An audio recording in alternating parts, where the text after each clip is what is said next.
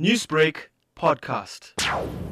It's always sad when this happens, but you know, sometimes it's just nature. We don't know why the whale died or washed up, and you know, sometimes they die of old age in further out, and then they wash up on the on the shore. Normal procedure is for people to remove the carcass, process the carcass, and um, remove it. How often do you come across such cases like this uh, with this whale?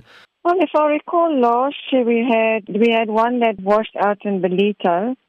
Um, so it it happens. I think, um, as far as I know, we've had like one or two cases on on our coastline. That's happened a year. Um, and as I say, it's we we don't always know what the reason is for for it to wash up. Sometimes it's sick. Sometimes it's been injured.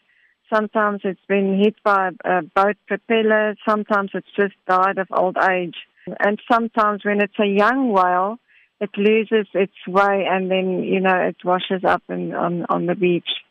Newsbreak, Lotus FM, powered by SABC News.